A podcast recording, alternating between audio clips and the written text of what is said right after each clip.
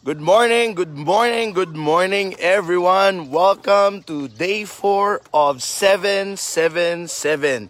This is Pastor Alan, and for those of you who are not familiar, who is this that's talking in front of you? I am the senior pastor of Matthew 516, and in the same way, I am also a certified life coach. Bakit ko ba ginagawa itong 777?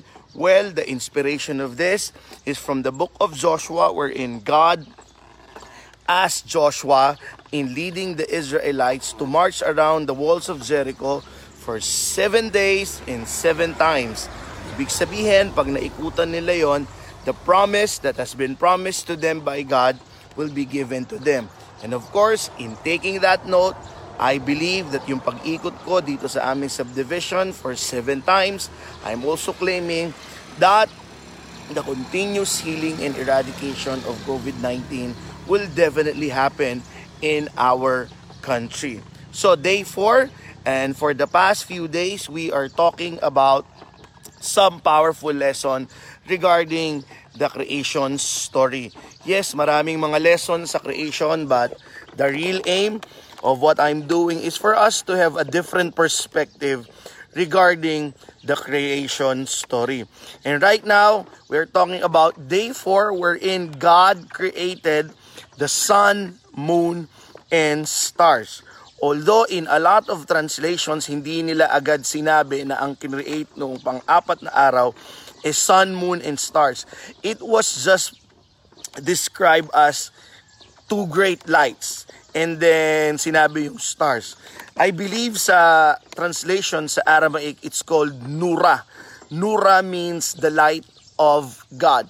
So every time that's that's that's a new learning, every time that you will look at the sun, moon and stars, ang tawag nila doon ay Nura, which means the light from God. Yes, God created the sun, moon and stars or them lights, sun, moon and stars to separate the day from the night. Yes, God created those two lights so that it can give light to times na kailangan natin. But let me present to you two additional perspective para pagka nakita natin yung sun, moon, and stars, mag- mayroon tayong ibang maaalala. Besides, malawak naman ang salita ng Panginoong Diyos. Hello, Pastor Victor uh, and Chrissy. God bless you in Chicago and God bless you, Chrissy. So, let me present to you a different perspective regarding the creation of them lights, sun, moon, and stars. First and foremost, I want us to understand that the sun, moon, and stars, God gave us the gift of being limited.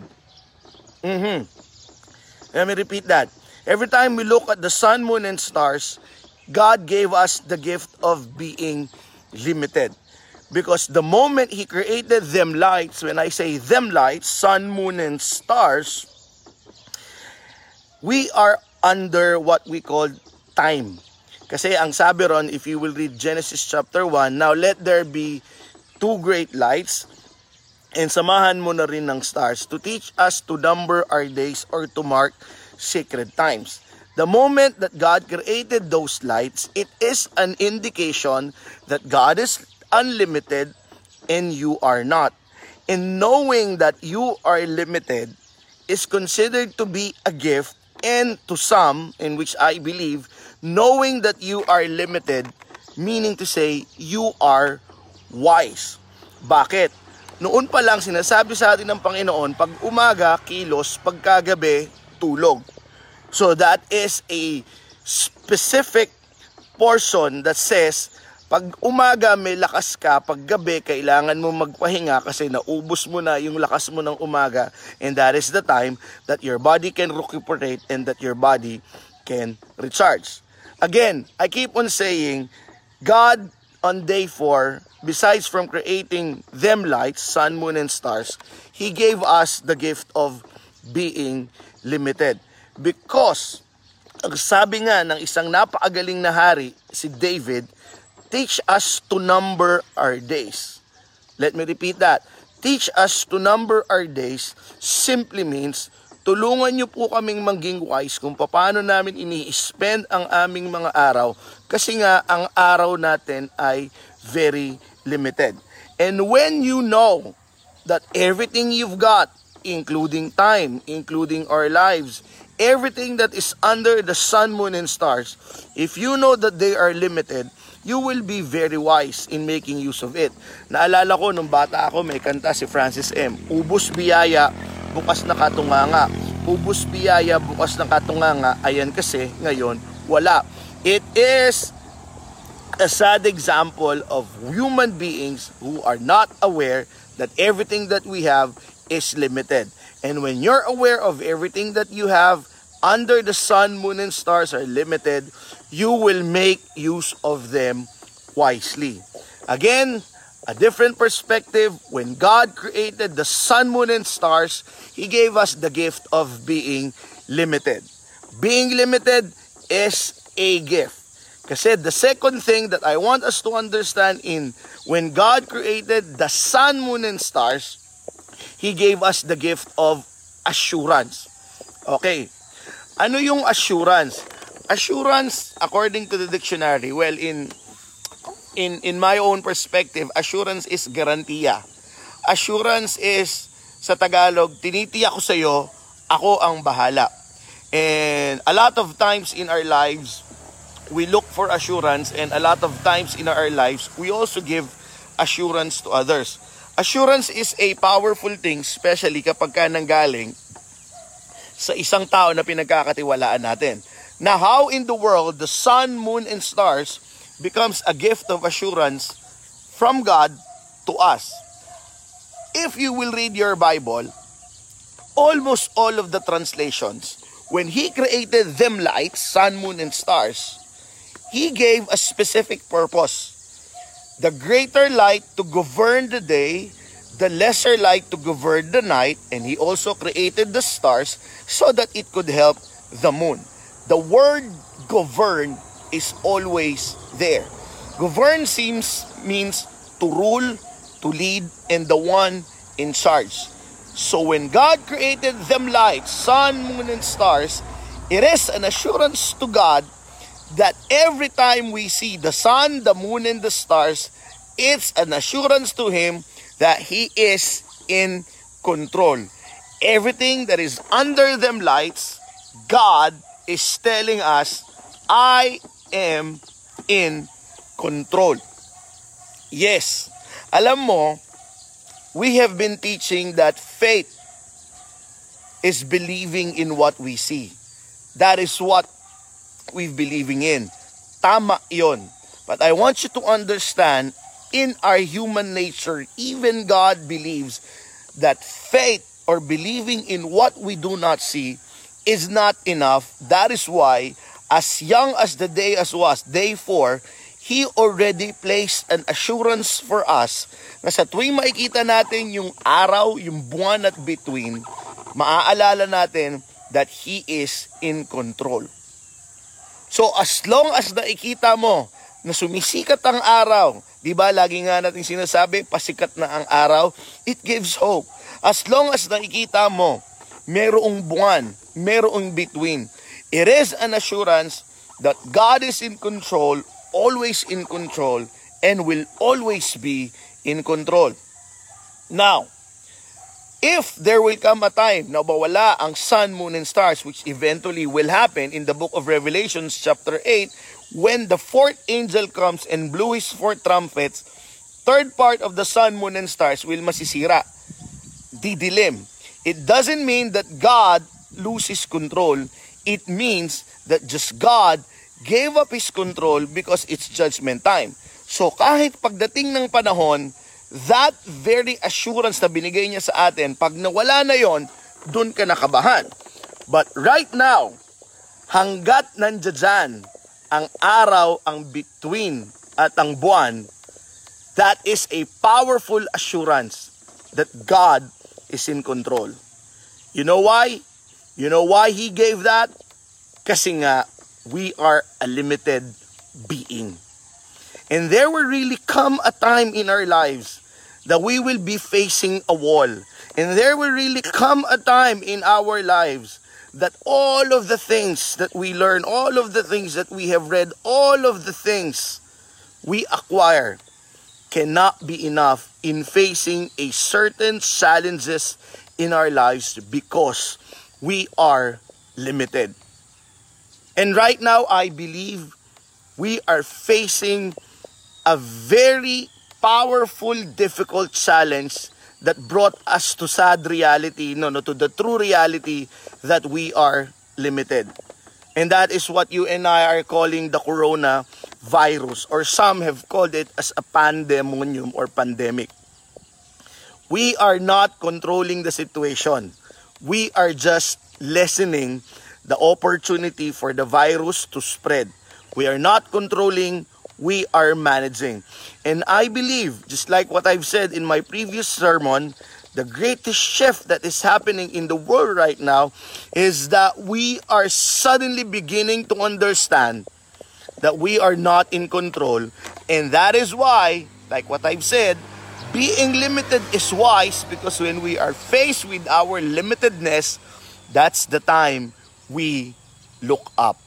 And when we look up, it is very impossible for us to miss the sun, the moon, and the stars, which gave us the assurance you can't control, but I am in control. God says that. As a matter of fact, quoting from what Pastor Stephen Furtick has once said, sometimes God put us in a situation wherein it is out of our control so that we can experience that He is in control. Let me repeat that. I am not I am not sure if that's the, the, the, the complete quote, but the thought is sometimes God will put us in a situation wherein we do not have control so that God can show us that He is in control. Brothers and sisters in Christ, how do you know that you are trying to control the situation and that you are not allowing God to take that control? Pag nagpe-pray ka, most of the time pag nagpe-pray tayo, yumuyuko tayo, di ba? And when and when we pray, that is the posture that you are trying to look within your capacity on whatever it is solution na paari mong makikita sa sarili mo. And some maybe of you will say, nagpe-pray ako. Yes, nagpe-pray ka. And probably the content of your prayer, Lord, tell me more the things that I need to do so that I can face this kind of challenges. That is a good posture of prayer. But let me present to you a better one. A better one that is being used even by the greatest king who ever lived in this world, and that is King David, when he said, I lift up my eyes to the hill. Where does my help come from? My help comes from the Lord, the maker of heaven and earth. Eh ano bang nakikita ni David pag tumingin siya sa taas? It's the sun, it's the moon, it's the star. It's a reminder that God is in control. So, if you who are watching right now, my friends, And if you will be watching in replay, lahat tayo humaharap sa sitwasyon na wala sa control natin. And like what I've said, there will come a time, which is a lot of times, God will present to us something that we are not in control of. And that is the time you use your wisdom. That is the time you remember to look up. Because when you look up, it is a great direction for us to be reminded. As long as there is a sun, as long as there is a moon, as long as there is stars, as long as we have them lights, God is in control. And your prayer will be different when you look up. Your prayer probably will result to thanks. Thank God there is sun. And your probably will sound like this. I surrender. And whatever it is that I cannot control of, I surrender into your hands. Kapatid, as I end, remember, different sets of perspective. When God created the sun, moon, and stars, God gave us the gift of being limited. Because when He gave the gift of being limited, that is the time wherein we will tap a greater source of power, and that is God. And sometimes we cannot search for that power. Because the truth of the matter is, all you have to do is to look up. And when you look up, there you will see the greatest light that God have made. The sun, the moon, and the star. That is why I'm wearing my sun shirt. Do not forget that God is in control. God is in control of your life. And when He is in control, mahimbing ang tulog mo. Kaya nga napakahimbing ng tulog ni Jesus nung bumabagyo. Kaya nga napakahimbing ng panalangin ni Jesus kahit siya'y nakapako nung sinabi niya, Into thy hands I commit my spirit.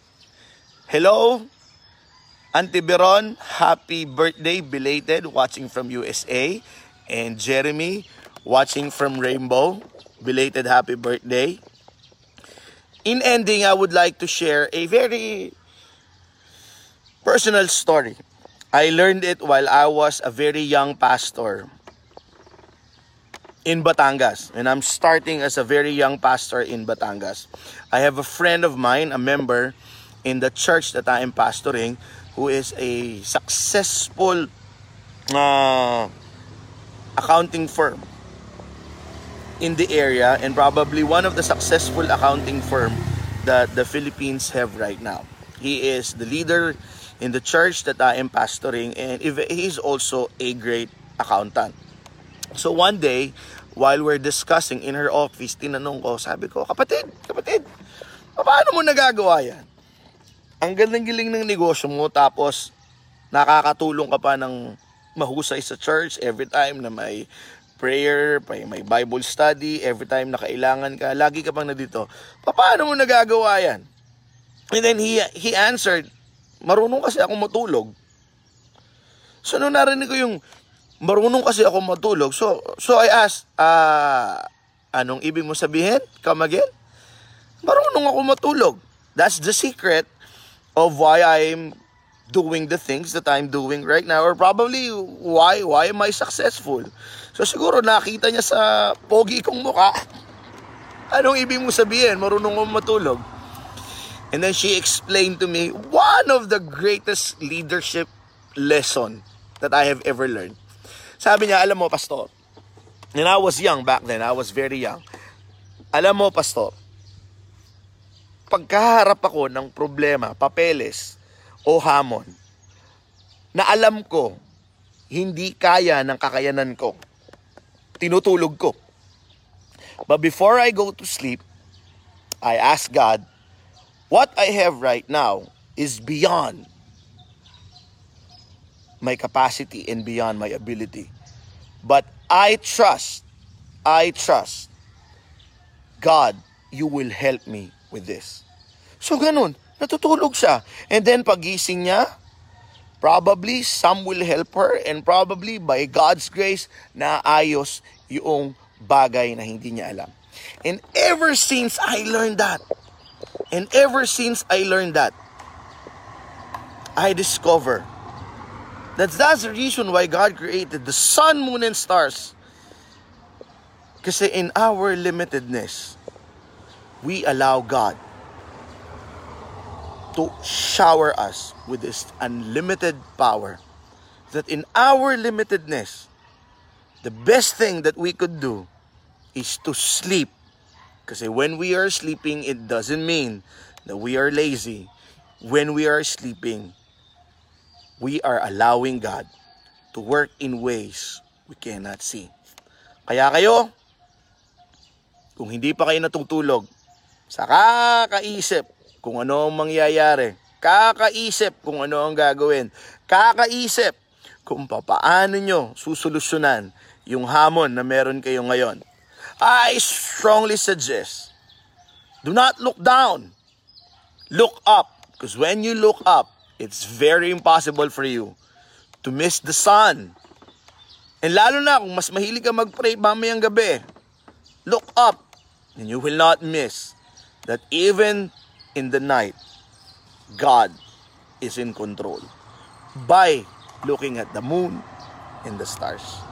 Again, this is day 4 of 777, lahat ng mga pinapanalangin ninyo, lahat ng mga ninanais ninyo, kung ano man yon, yung iba alam ko, yung iba hindi. But as I circle around, as I circle around in our village, it is a prophetic declaration that whatever promise that you are claiming from God, iniikutan natin ngayon yan, kapatid. And by God's perfect timing, God will grant that to you. But I pray at this moment that you will be very, very, very clear on those areas that you do not have control of and allow God to handle that for you. Allow God to take care of that for you. Shall we pray? Panginoon, dalangin ko sa aking mga kaibigan at dalangin ko sa mga anak mo na nakikinig ngayon. Give them the great assurance that even in this situation, that we believe we are not in control, we will be confident to say you are in control as long as there is the sun, the moon, and the stars. Lahat, Panginoon, ng mga hinaharap namin, ikaw po ang bahala. Kasi tapat ka na nangako. And teach us to pray, looking up, not looking down. Because the greatest assurance that you gave to us is already in front of us at nasa taas namin. Salamat po, Panginoon. Salamat, pagpapala, pag-iingat ang ibigay ninyo po sa bawat isa sa amin. Sa pangalan niyo, Jesus. Amen. Again, thank you very, very much. Thank you. And if you have comments, please type it down there. And if you have a prayer request, you know PM is the key. And if you just want to process some thoughts, pwede natin pag-usapan. God bless you all and see you tomorrow on day 5.